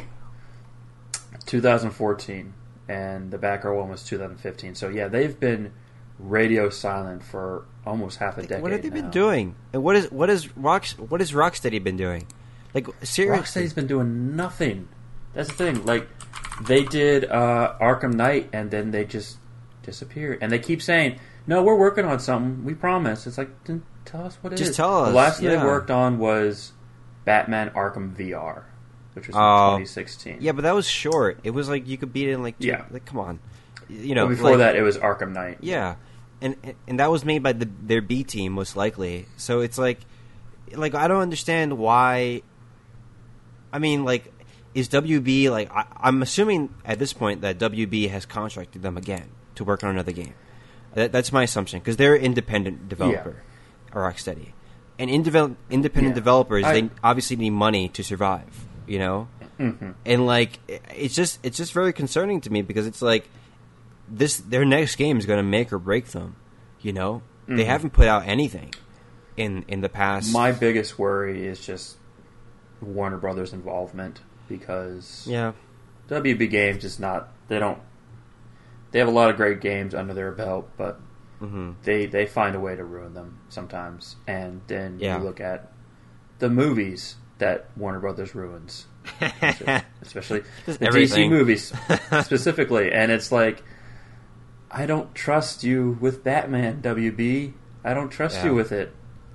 yeah. It, they're, it's they're not going to let that one go. No, they're not. They definitely want a Batman game. I, I definitely think that they they want a Batman game from either one of those two studios. It's just, it's just like, like, does anybody like care any? I mean, I think most people care, but it's like, I care. I, I care too, you know, and I think most people do. It's just like, like just just shit on, on or get off the pot, you know. Like it's like, come on, already. it, it's really and- and quite ridiculous. Any momentum gained from the Arkham games is now lost. Right. Basically. Right, and Um, and they'd have to like incentivize it somehow. Like they have to be like, okay, guys, like they have to like port over Arkham Knight or something to the next gen. I, I would think, you know, because it's been so long. Yeah. So, you know, just like they did with the the other Arkham games, you know, they they port, they ported them over. I think it was Did after the make- fact, but you know, Did they ever make an Arkham collection, like all three or four games? yeah, they did. They did. do that for like next. They did. Okay. Yeah, yeah, yeah. Um, so I mean that that I guess that helps, but you know, I hope to see something from Rocksteady and WB Montreal soon. I mean, come on, Mhm. guys. Let's move on to next news story this week. This one's about Fire Emblem, which is a series that we do actually see every now and then. Yeah. And this is actually good news. Fire Emblem Three Houses, which was the latest release in the franchise, it's actually had the uh, largest Fire Emblem launch in U.S. history. So it, even beat out uh, the last game, Shadows of Valentia, and it beat out Fire Emblem Awakening, which I thought was amazing, and it beat out Fire Emblem uh, uh, Birthright and uh, the other one. What was it called? Conquest, I think. Uh, it beat out all of those games, which were all super popular, which is awesome. You know, I, I it shows it's a testament to the the Switch's kind of popularity, I think, and and the the franchise's popularity. Uh, Sean, what do you make of, of Fire Emblem Three Houses of, of its success? I think this is you know nothing but good news for Fire Emblem, and Yeah. you know good for them because like uh, Fire Emblem for the longest time, I think they had their games in the West for a while, and that it was pretty much a niche game. Like no one cared It's about really it. It was, niche, a, yeah. it was a handheld game, and no one cared. And then Marth came to uh, Melee, and people were like, "Who's this guy?" And so they sort of reverse engineered their way back to like, "Oh, he's from Fire Emblem." They started playing those, um, but I think this this huge burst in sales goes to show that the only thing holding Fire Emblem back was being on a handheld. And Mhm. yes, Switch is can be handheld, but it's also a console. Right. Um, so I think this is great news for them. I haven't played the game. I've only seen like the first hour, like when my friend got it, and I sort of watched her play the first hour. Mm-hmm. Uh, I, I don't know how much it changes from the other Fire Emblem games, but Mm-hmm. I will say that whenever people talk about it, they never talk about the combat. They always just talk about the socializing aspect. Yeah. So the wife. maybe that's what Yep. the wife. Yeah, and Fire Emblem has Fire Emblem Three Houses has no shortage of waifus to choose from. Tons of waifu material. Uh, That's right. Yeah, so maybe that's what got people in. It wasn't the whole oh I, I was waiting for it to come to console because I hate handhelds Mhm. thing. Maybe it was just like you know I'm not really interested in Fire Emblem. I don't really like real time strategy. Oh waifus. Okay, well now you have my Dude, interest. that 110% when they introduced that in Fire Emblem Awakening, 110% that's what got like even my friends who don't typically play video games, they picked that up and they wanted because they wanted the romance like all these cute characters and stuff, you know? was was uh, Awakening the one where they introduced Camilla? I think it is. No, that was the the one after. Um, that Okay, one was yeah. Birthright and Conquest. I want to say Fire Emblem uh, Revelations. Camilla got my attention. More ways than one, huh? Uh, yeah, uh, She got. I was like, oh hi, what's up? What's, what's this game? What you go? yeah, yeah. I know, right? Um, yeah, I, I, I think. Well, Fire Emblem is an interesting franchise for Nintendo because it wasn't. It did. It didn't actually uh, arrive on North American and European consoles until after Marth was in Smash. So he was he got introduced Hmm. into. I believe you're right. It was Melee, and uh, alongside Ike, I want to say. I think it was Ike, and people were Yeah. like, "Oh man, like I really like these characters," and they were really popular in Smash. And then, so that encouraged Nintendo to say, "Okay, let's try it out. Let's see, you know, how we do here." And uh, it, it did. It did uh, do some relatively good success, and actually, good story. Uh, caveat is that um, Nintendo was actually so discouraged from Fire Emblem sales here in North America that they were uh, just thinking about doing it like localized releases in Japan, uh, and like Fire Emblem Awakening was going to be the last one, and uh, there was kind of like the the studio that's responsible for it. I forget their names. I think Intelligent Systems. Um, they were they were really like make or break. They were like, okay, this could be like this could very well be our first Fire Emblem game ever because if it doesn't do well in Japan, then they're they're done. And so they really like put everything into Awakening, and they that's where they add like they added the social systems and stuff like that. And lo and behold, it was a huge hit, and uh, it, it kind of like I didn't. I wasn't a Fire Emblem. I'm going to be completely 100 percent honest. I wasn't a Fire Emblem fan until Awakening came out, and that game is just phenomenal. Um, I, I love the characters. I, the the romancing stuff I don't care about. Um, but like the Sure. yeah, like the um, sure, Just, just Yeah. whatever you gotta say to get through the day. That's fine. That's fine. yeah, I'll be here living my truth, though. yeah, I know, yeah. um, but the story was actually really good, and um, the story for the the next two weren't that great, but um, and then the, it was, they did a remake, but supposedly the one for Three Houses is really good. So. And the characters are really good too, and, and you have all types of waifus to choose from. So you have like Oh yeah. like student waifus, and you have like teacher waifus, and you have everything. So I will say that I do prefer the teacher waifus. I- when I look yeah. through the list, I'm like, Me too. The best ones are the ones that are my that are the teacher age. Yeah. So yeah, I, I, mean, feel a little less creepy about uh, grooming my students to be my future wife. but you know, the caveat here is that the students actually there's a time jump, and Oh yeah, yeah, yeah. and the students actually grow up. So you know, you, you maybe you feel creepy at first, but then like you're like, okay, I, I can get with this. You know what I'm saying? yeah. Well, Maybe well, you'll feel well. creepy at first. At you'll get first. through it. But you'll get- then you'll see that. David you'll see them with Lozada, their clothes off. And it's like, That's put it. that up, put that quote on the box. You'll feel creepy at first. That's right. But yeah, this is hmm this is a note to all developers out there. If you have a franchise that's struggling, put waifus in it and let us date them, That's it. and and you'll win. Boom. Like no problem. Boom. Because like most waifu games are visual novels, and those aren't very engaging. That's so right. if you put some gameplay in it, you got There a you best go. sell right there. There you go. And Tim, Um, uh, are you going to be ro- romancing waifus in Fire Emblem Three Houses anytime soon? Uh, I mean, is that even a question? I'm so sorry. It's so it's such an obvious uh, answer, I know.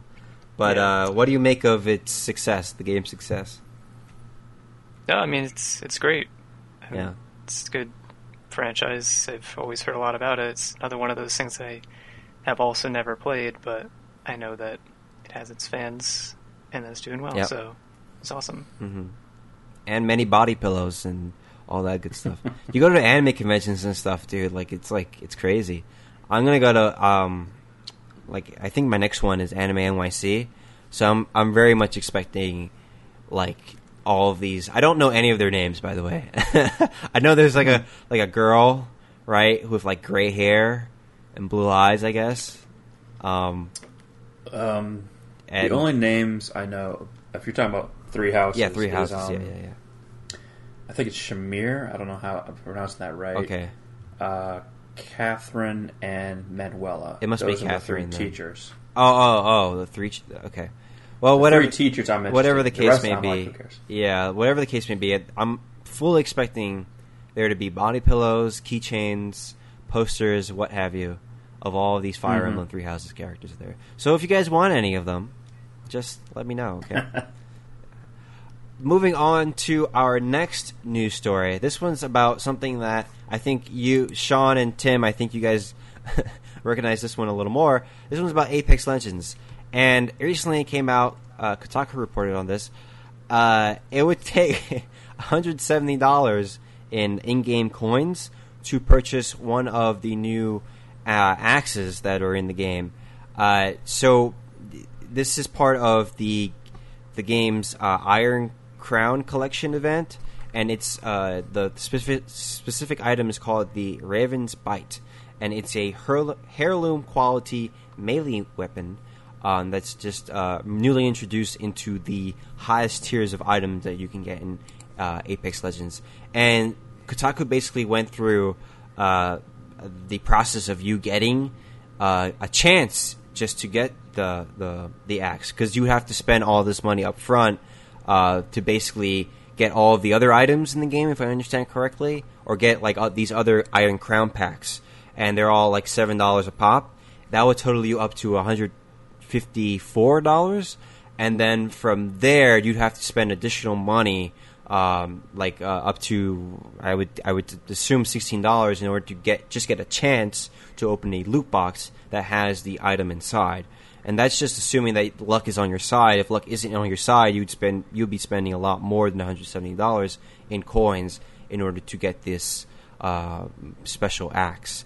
So, Tim, are you gonna go to Apex Legends right now and get this axe? Are you gonna drop everything and uh, go and get this thing? Yeah, totally. I like spending Yeah. lots of money. yeah, you're Mr. Moneybags. That's that's who you are. Um, what do you What do you make of the axe? This axe controversy? it's kind of ridiculous. Yeah. I mean, so like, I mean, so yeah, you have to spend like $170, but if you even just like the axe, like isolated on isolated on its own is like $35. It's still a lot Mm. for a, for a skin. It's like freaking what what does that axe do? That I mean, it's just a skin, but it better do Yeah, more than just that. But it can't because it's just a skin. Yeah, So I- Wait, it's really just a skin? Yeah, yeah. If it did more than just be a skin, then it would be a uh, gameplay benefit, and they would become pay to win. exactly. They can't yeah, do that. Exactly. Oh, that makes a hundred percent sense. That I'm Does I'm it? so out of it. yeah, okay, that makes a lot of sense. Yeah. So unless it like, unless when you got that axe, if you threw it at the skybox, it would like open up a portal to like a DLC. it's like okay, Shit. you got something to work with there, but it doesn't do that. Yeah. So Oh my god. I it just it, it seems silly. Yeah. And Sean, what do you make of it? This is I've been following this. even though I've never played Apex Legends because I have no interest in battle royale, and Apex Legends uh, I hold a grudge against because it came out and pretty much canceled Titanfall three because of it. Yep.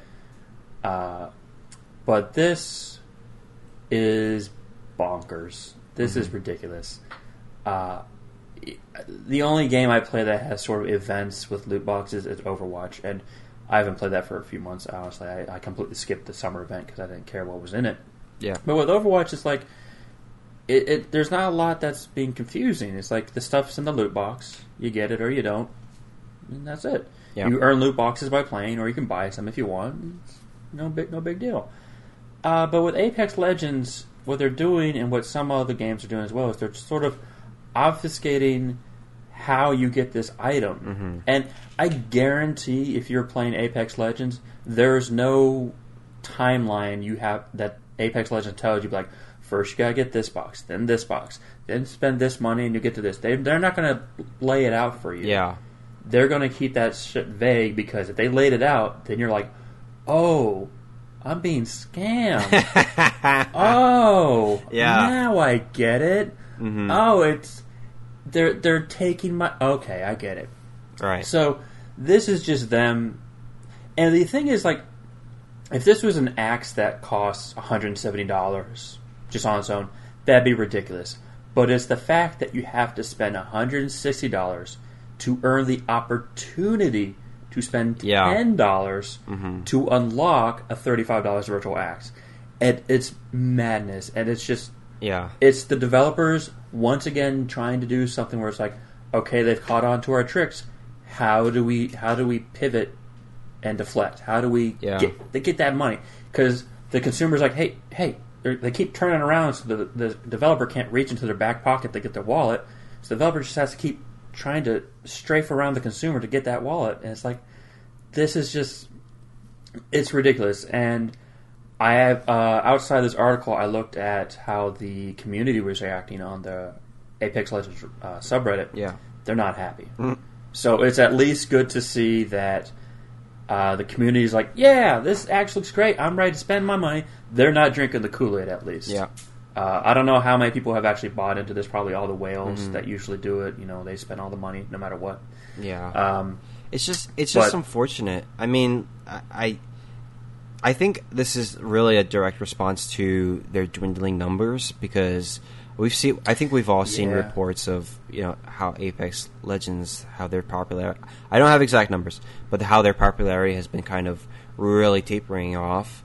Um, especially, the, I think even before the summer, it, it was just when when before they even announced the new character joining their um, their roster, I, I think it was it was really on the downhill, and now I can only assume that it's it's much worse.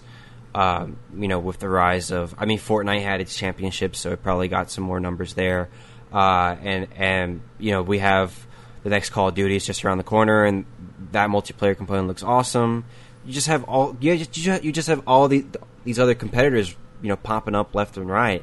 So it really, it- you know, having a battle royale game in 2019 is just it's not not really advisable. Yeah. And um, you know, I think this is a direct response to that, and and them trying to just funnel some more money out of the game, uh, trying to squeeze out everything everything that they can from their player base. I, I whether this means that we'll get Titanfall three sooner, I don't know, but but it could I- mean that. I, I would hope so, Yeah. but like Titanfall 2 didn't sell well. Not because it was a bad game, but because it was released between Call of Yeah, and EA um, stupid. Battlefield. Yeah, that was a Uh, stupid move by EA. Yeah, But yeah, Apex Legends is the very definition of flash in the pan. Mhm. Like it, it came out, it it somehow beat out Fortnite in Twitch views, which apparently is the new metric to determine a game's success. I don't know how that happened. Uh, and then it immediately dropped off, and no one cared. But yeah, the community on on subreddit are not happy, and apparently, um, I don't know the full story, but one of the developers came onto the subreddit to sort of do like an AMA, sort of address the issues. yeah, And this happens on a lot of gaming subreddits where like the developers will come on and sort of like, hey, here's what's going on. And there's a screenshot, I don't have it at the moment, unfortunately, where the guy, the developer said, you know what? I'm not going to do this anymore. I'm, I don't want to engage with a toxic and angry community. You know, I, I've been doing uh, development for so many years, and I remember back in the day, back in the '90s, they didn't have this these all these toxicity and all this anger. So I don't know what happened. And one of the replies was like, "Yeah, well, in the '90s, you didn't have almost two hundred dollar content in a game, Yeah. so that's probably why." Yeah. So Apex Legends, don't blame a toxic community for being toxic at you. You made it toxic. Yeah. you dump the, the nuclear waste into the river, and then you try to drink something, and you grew a tentacle. I'm like, what? Ha- who did this? yeah. This is not right. Yeah, I mean, it, it's that's a kind of like silly argument because 30 years ago, 20 years, even 20, even 10 years ago, the video game industry is not making the money it was it is now. You know, it's just Yeah. it doesn't make any sense. Um, because people are paying, you know, as they should. People are putting money into something; they expect something in return of quality in return.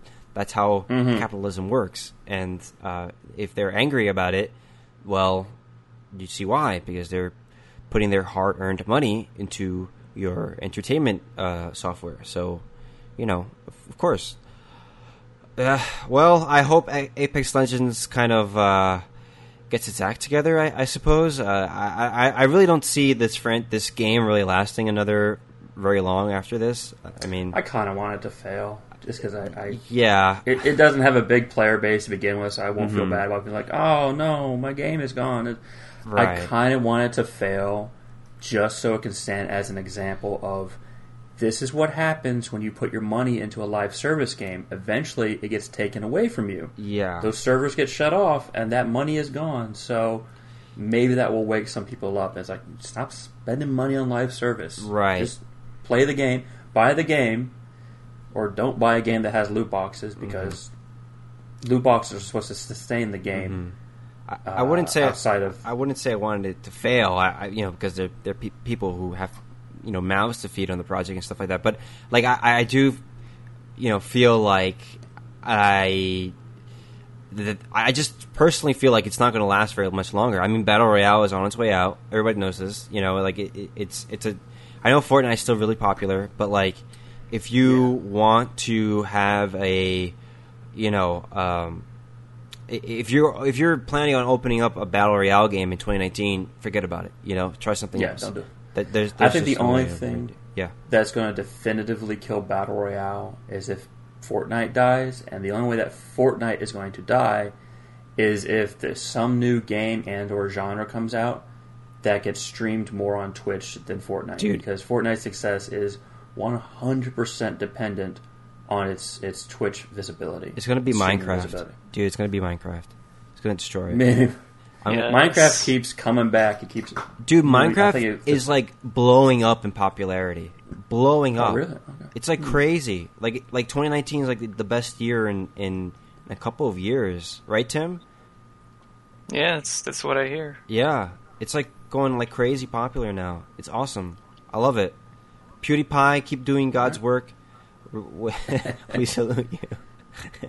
Minecraft, hang in there. You can you can do it. You can defeat Goliath. I believe in you. Yeah, Even though you're kind of a Goliath too, but right now Fortnite's like Goliath yeah. plus.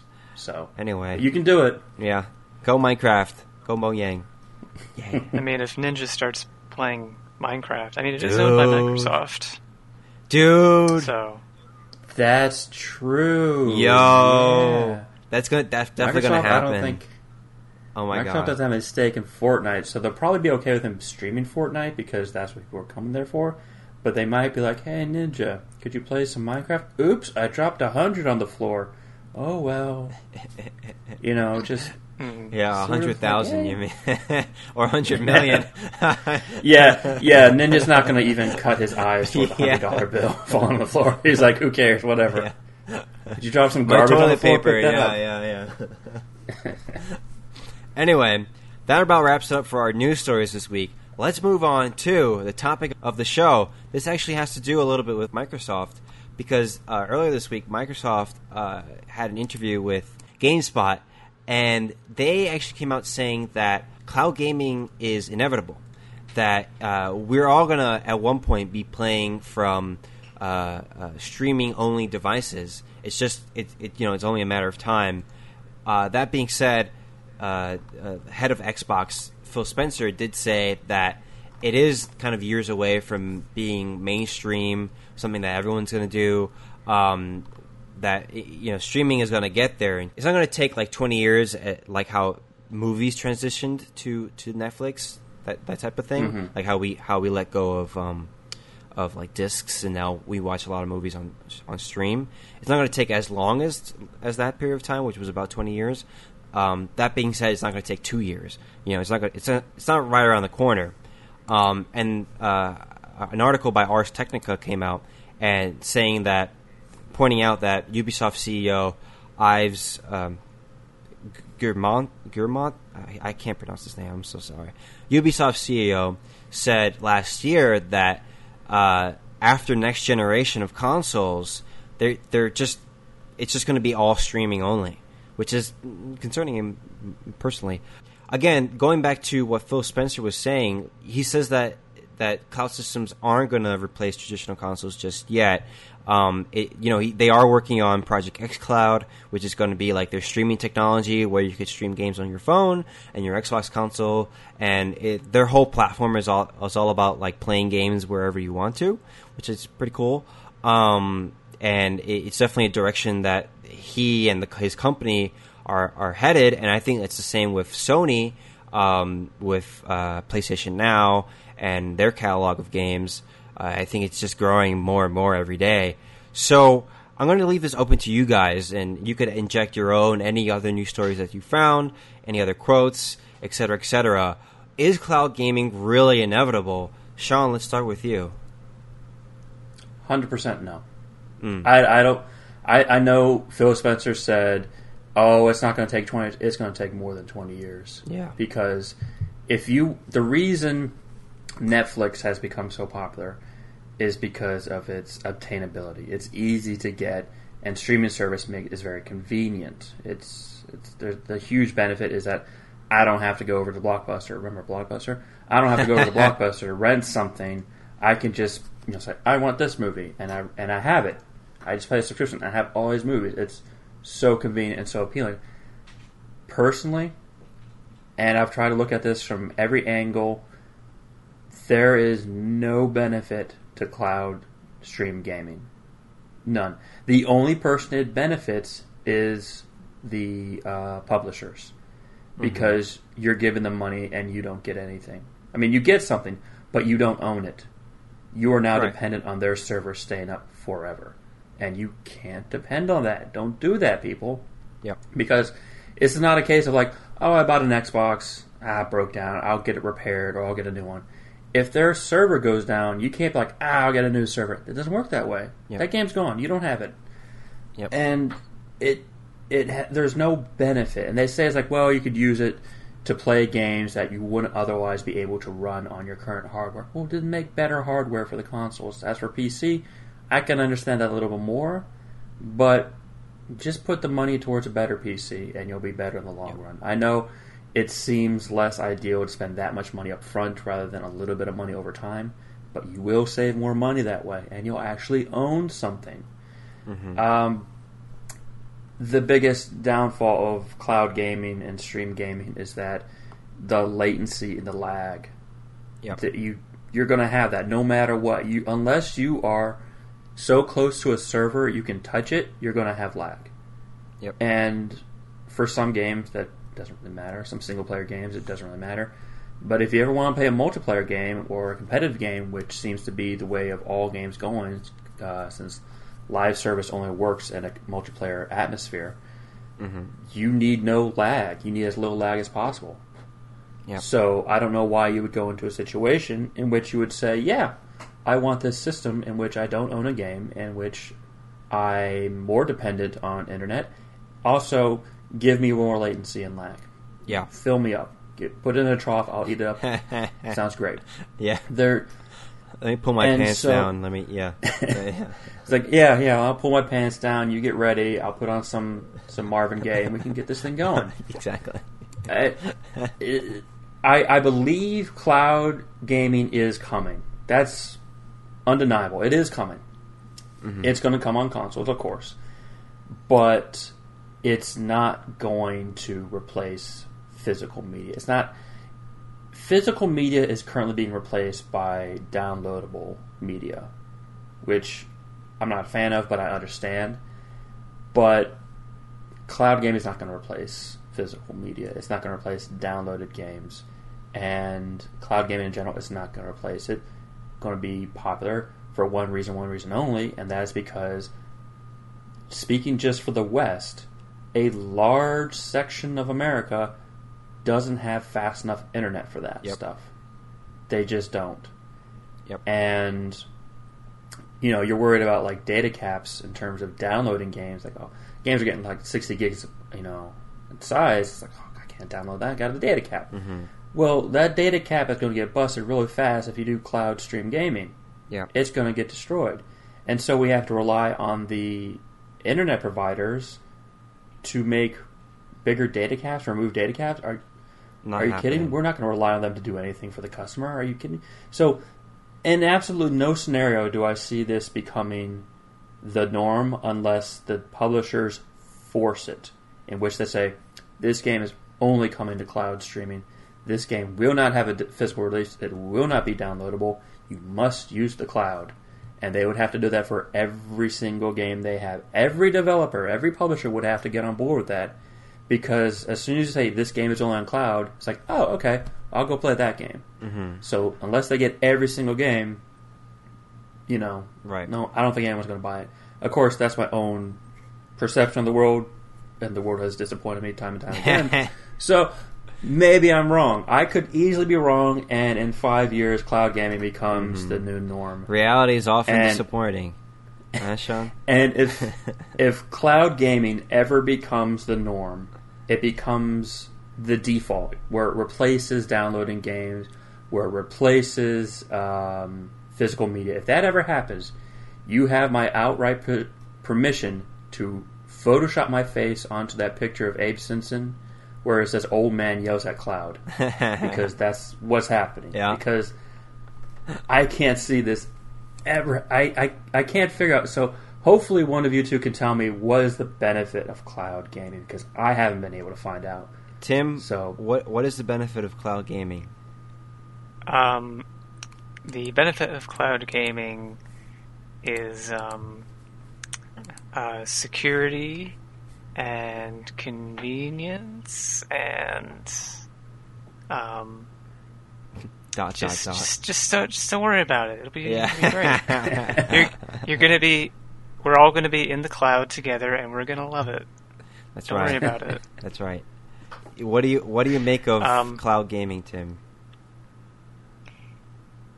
What is cloud gaming? No. Um, I don't know if it will become the future. Mhm. I personally hope it does not.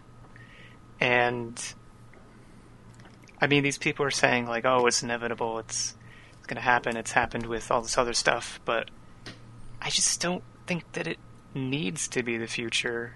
right. I think can it be an option? I think it could be. I Mhm. mean, the way that maybe not the way Google's been handling it, but maybe some other company somewhere else will execute the idea more more successfully, or maybe even Google would get their stuff together. I still probably wouldn't invest in cloud gaming, but I don't know. Maybe there's a way it could be okay, but yeah. I don't think it needs to be the one and only true way of of doing stuff. I mean, I like I like being able to own my stuff. I know there's there's kind of a little like when you when you like download stuff, it's not totally like you own it. It kind of is, but it's not exactly the same as like buying a physical copy. As a matter of fact, if if I had the option of like buying physical copies of like PC games, I, I probably would do that. Um, right. But I mean, just at least like in terms of viability, it's like we've you know Sean mentioned that just that the quality of internet just isn't really available Right. to everyone, Right. and it's a difficult kind of thing.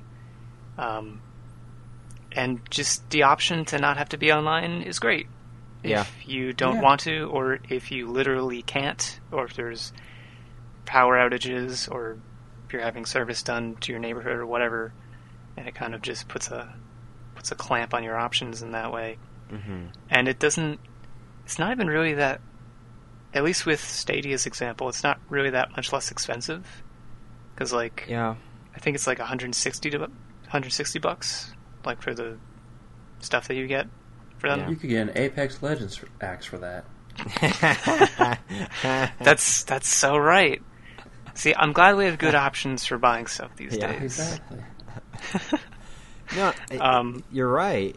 You're 100% right. I mean, Yeah, what is the benefit there in terms of you have you have a, a console that's 100 I, I really you know I, I- do think that, that people will buy this will will buy Google Stadia. I, this is this topic isn't really about Google Stadia. It's more about like cloud gaming in general but you know there there is an audience for this. Just it, this is the same audience that buys the iPhone every year. You know what I'm saying the same the same type of people who are like on the latest trends who are always like buying up everything. You know you know what i'm saying? Like like always like tech savvy always willing to invest in new experiments that the big tech companies do. This is the th- the people that i think i foresee you know google stadia and cloud gaming in general kind of picking up. And I, you know, that that audience exists for sure, but is it financially viable? Is does it make sense to to to to make a product that's catered just to them? I mean, you're talking about, you know, I, I I don't know. It could it could to Google and and to whomever else. You know, if, if Microsoft makes a streaming only console, which they said that they, they're not, they're not going to make a streaming only console, but if they're if they change their minds in you know two three years and they do, uh, is is is that audience enough for them? I don't know.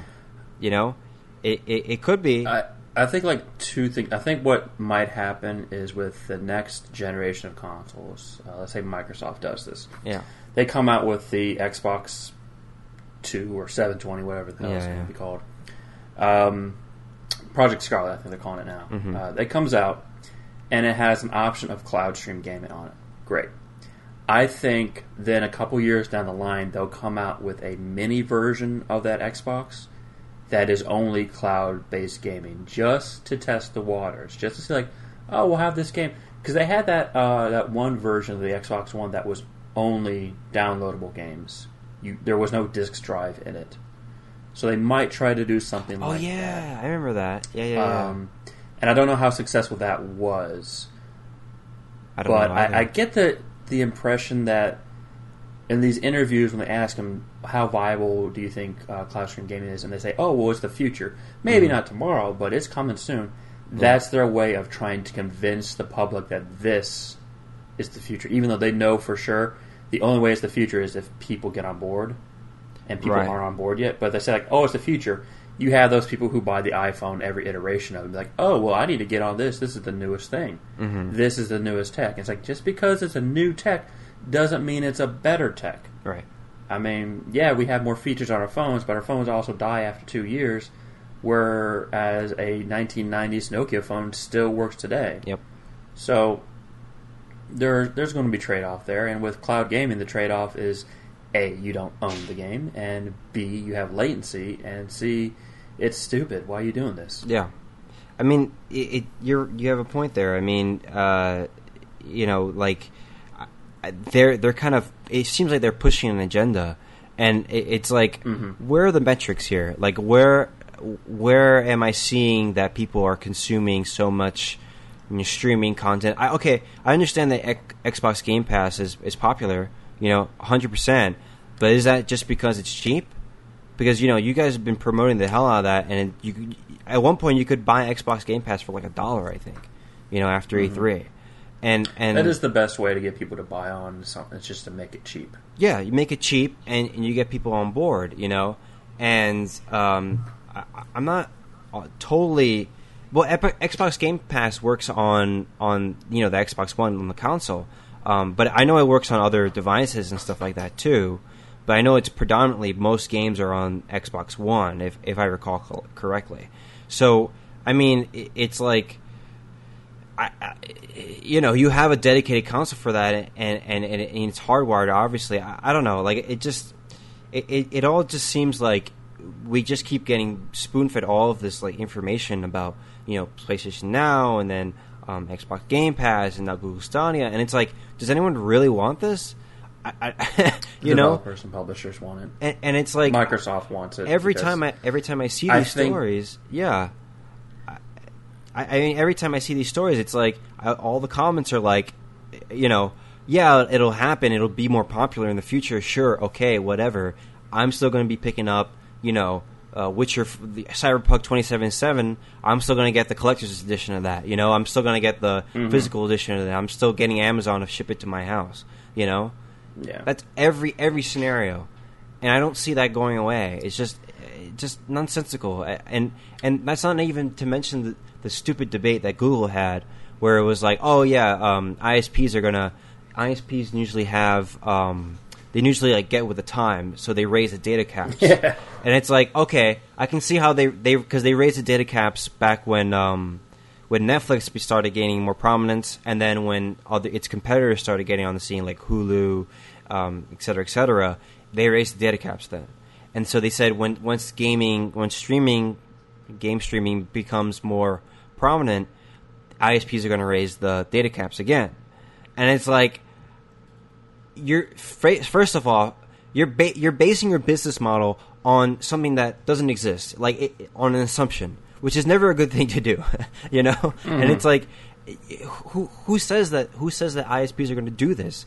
You know what I'm saying? ISPs are basically like four ISPs in all of North America that control everything, and mm-hmm. not only that, but they monopolize communities. So you have one ISP in one area that's only in that area, and it's like it's almost like gangs, you know, like oh that that's their turf, so we're not going to go in their turf. You know what I'm saying? That's Yeah. how it works. Maybe not where I live in New York City. It's, there's some overlap, but in most places in, in North America, in the United States, I should say, you know, that's how it works. And I don't see like them banding together, saying, you know, oh, let's let's all collectively raise the data cap. They're not going to do that, you know. And it, it's just it's just it's just nonsensical. And that that's not to mention the fact that the the average in America is twenty um, uh, m uh, uh, meg- megabytes per second, which is like that's that's the average, you know, and it's Yeah. that you know the, Google Stadia I think at tw- uh, 1080p requires 35, if I recall correctly, or 30, 30 uh, uh, MB uh, per second. So it's like, how are you like how I, I just like why? My my whole question is like why? Like I, I, I just don't understand. And and they see they're seeing the money from the from the publisher side from the developer side. I would see the money there too you know? That's just it just makes sense. And it makes sense for Google who wants they've been talking about getting into gaming for years you know and th- I could see this as them going hey you know publishers hey devs we got your back. We're going to create a plat- a platform that's specifically designed for you, so that whenever you want to like take your game off the platform, whenever you want to whatever, whenever license what like music licenses get off, whatever, you just take it off. You don't have to worry about anything ever, ever again. You know what I'm saying? And it's like I could see them building a relationship right from the gate with developers and, and publishers. Building deve- relationships with consumers, eh, don't see it just because the technology isn't there yet. And I can go on and on about how like how they're assuming like 5G is going to become popular now all of a sudden when 5G is built on fiber optic networks and fiber optics are not not at all like they're they're very limited in this country. I mean, we're the people here on this podcast. We're, we all live in the Northeast, so it's fine for us. You know, I I, I think I don't know what or ISPs you guys have, but um, uh, I have like fiber optics, so I have better internet. But you know, uh, and, and I think a lot of people on the Northeast do too. But that's not the same for the rest of the country, especially Middle America, where many many people live. So, you know, it, it's just so many nonsensical assumptions that they're making, and it's like, why? Like, why even bother at this point? It, it's just so early, and ugh, Yeah. yeah. Yeah, for like internet, yeah, like here I have a, a decently fast internet, Uh, but I remember when I went away to college, I lived in this area. What I didn't live on campus. I lived sort of in this student apartment area, Yeah. and the internet provider they had was not someone you would have heard of. It wasn't Comcast or Verizon or or Time Warner or anything like that. It was some mom and pop operation. Oh wow. Uh, it, it was so small that when I called customer service, I was talking to the founder. Oh my god. Uh, also, he was an asshole, and it was impossible to get him to help me. You know, I said like, uh, "Man, my, my internet's incredibly slow." He's like, "Well, how slow is it?" I'm like, "Well, I can't open up web pages without it taking like five minutes to open." He's Like, but they are opening, right? I'm like, "Yeah, eventually." He's like, "Well, I don't see the problem." And it's like, Damn. um, this isn't only just for like schoolwork. I, I, I work via internet. I need to be able to have. There's something wrong. And like three months later, they got some new guy to work there, some new IT guy, and he came by and he talked to me. He says, "Yeah, so I found out that the cable that runs to your apartment uh, building is frayed, and that's why you're oh getting very slow internet." god.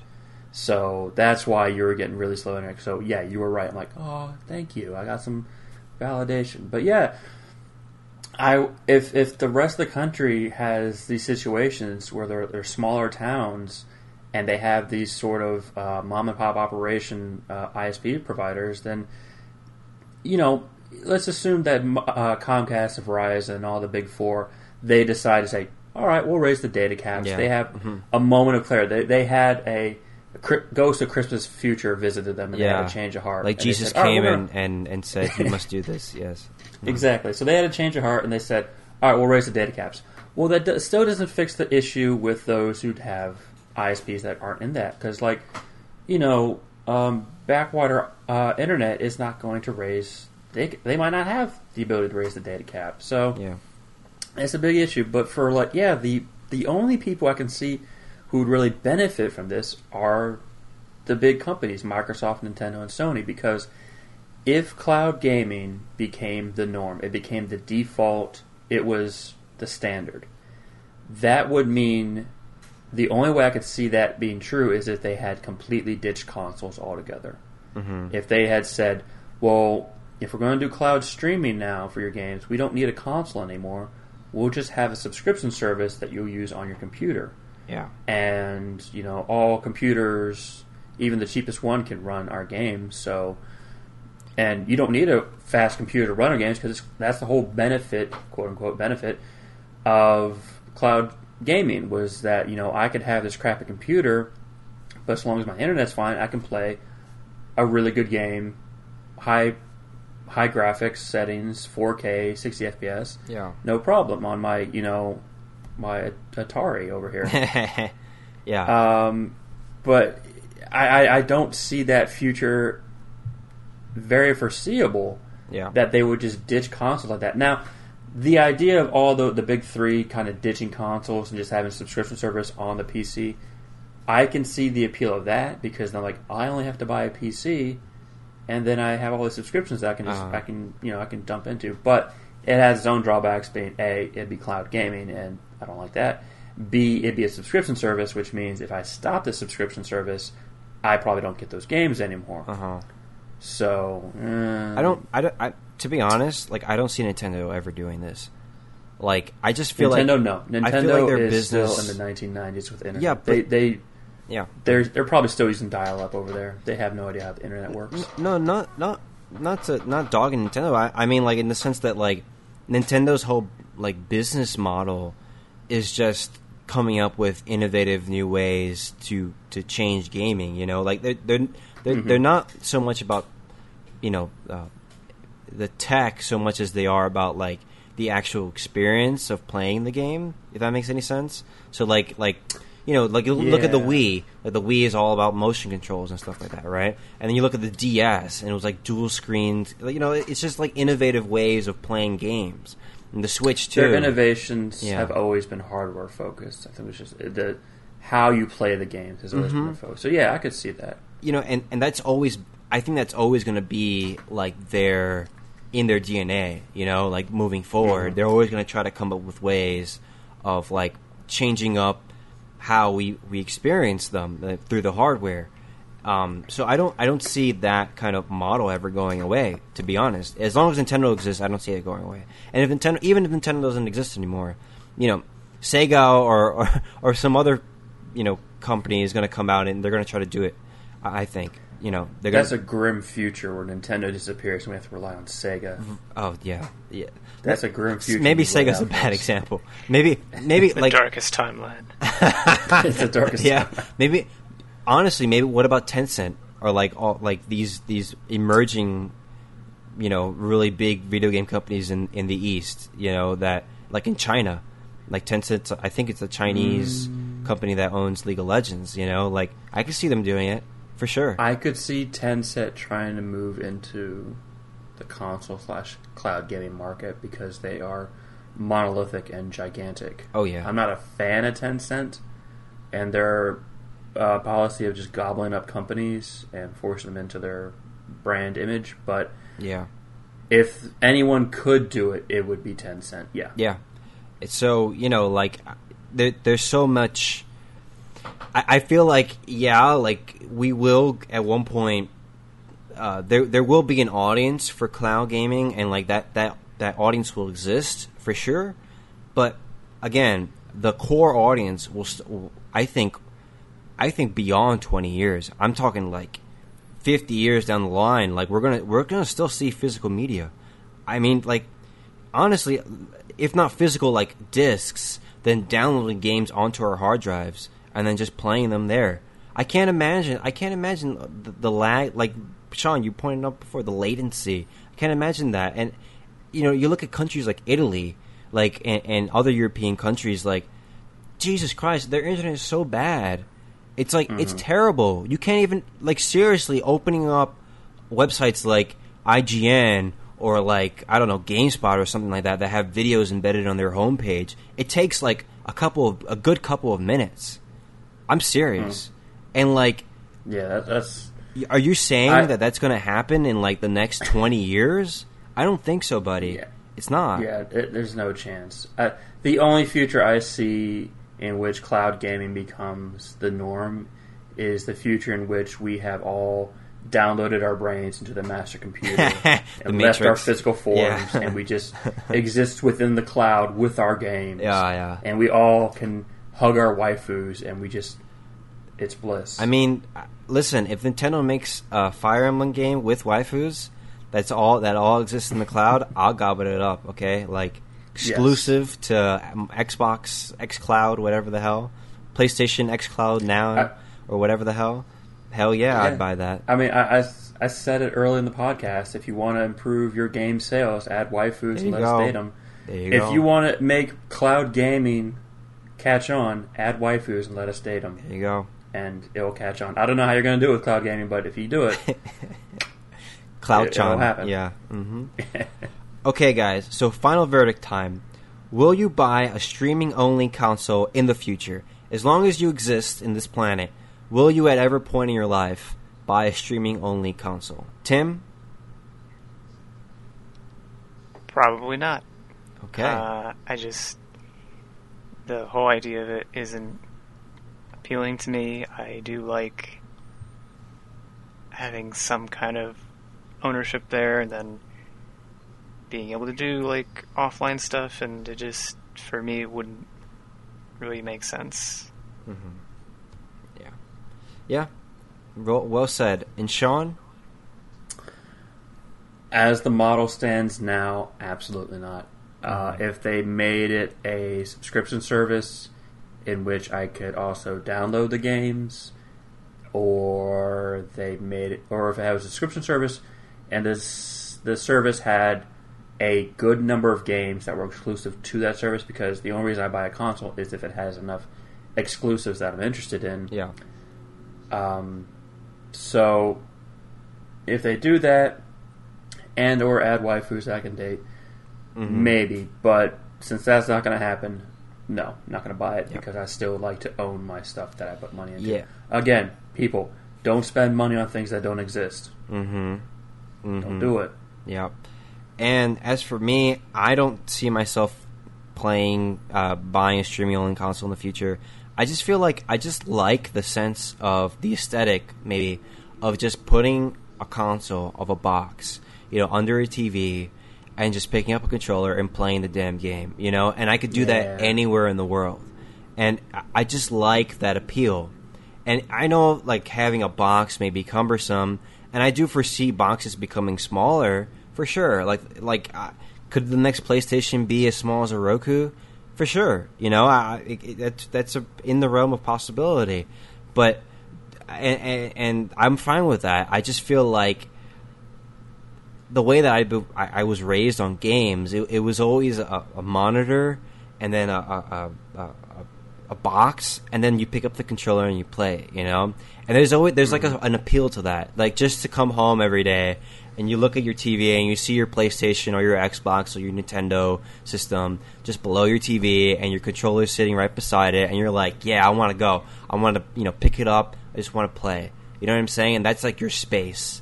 That's like your that's like and, and to have like a, a, a pile of games right by it. Not like a huge pile. Maybe like a couple games by it. It just it just feels like i don't know feels like home to me. And i don't want to see that ever go away. And i know i feel like a like a grandpa maybe or, or, or something like that. But but really i honest i'm being very honest and i feel like a lot of people are the same way. Like there's just there's just a, a sense of like um of invite like it just invites me and it invites other people to, to, to see that type of deal. And to, to like to have like a man cave with like you know your maybe a couple figurines around stuff like that to show off that you're you know a, a, a true gamer quote unquote. Um, you know I, I just I, I would have missed it if that were to be replaced entirely so that's just me. But no I won't be buying a streaming only console in the future if I didn't make that already clear.